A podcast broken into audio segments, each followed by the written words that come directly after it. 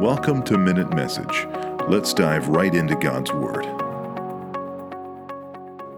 John 17, 15 to 18. I do not ask that you take them out of the world, but that you keep them from the evil one.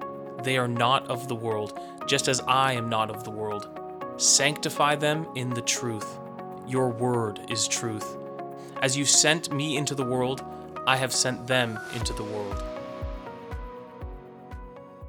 In what is called the high priestly prayer, Jesus is praying for his disciples.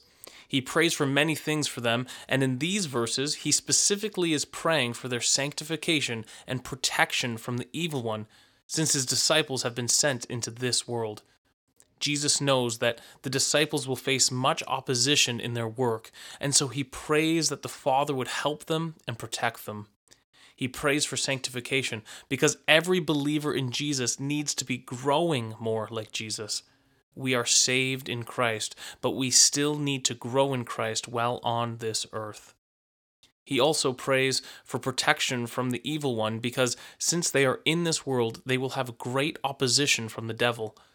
This makes it clear to believers that in our pursuit to do the will of God and to share the gospel, there is not only human opposition, but there is spiritual opposition as well. There is a real enemy who wants to hinder and destroy Christians and their work. I am so thankful that Jesus is praying for us. He has bridged the gap between God and man so that we can be saved. I am also thankful that the one who lives in me is greater than he who is in the world.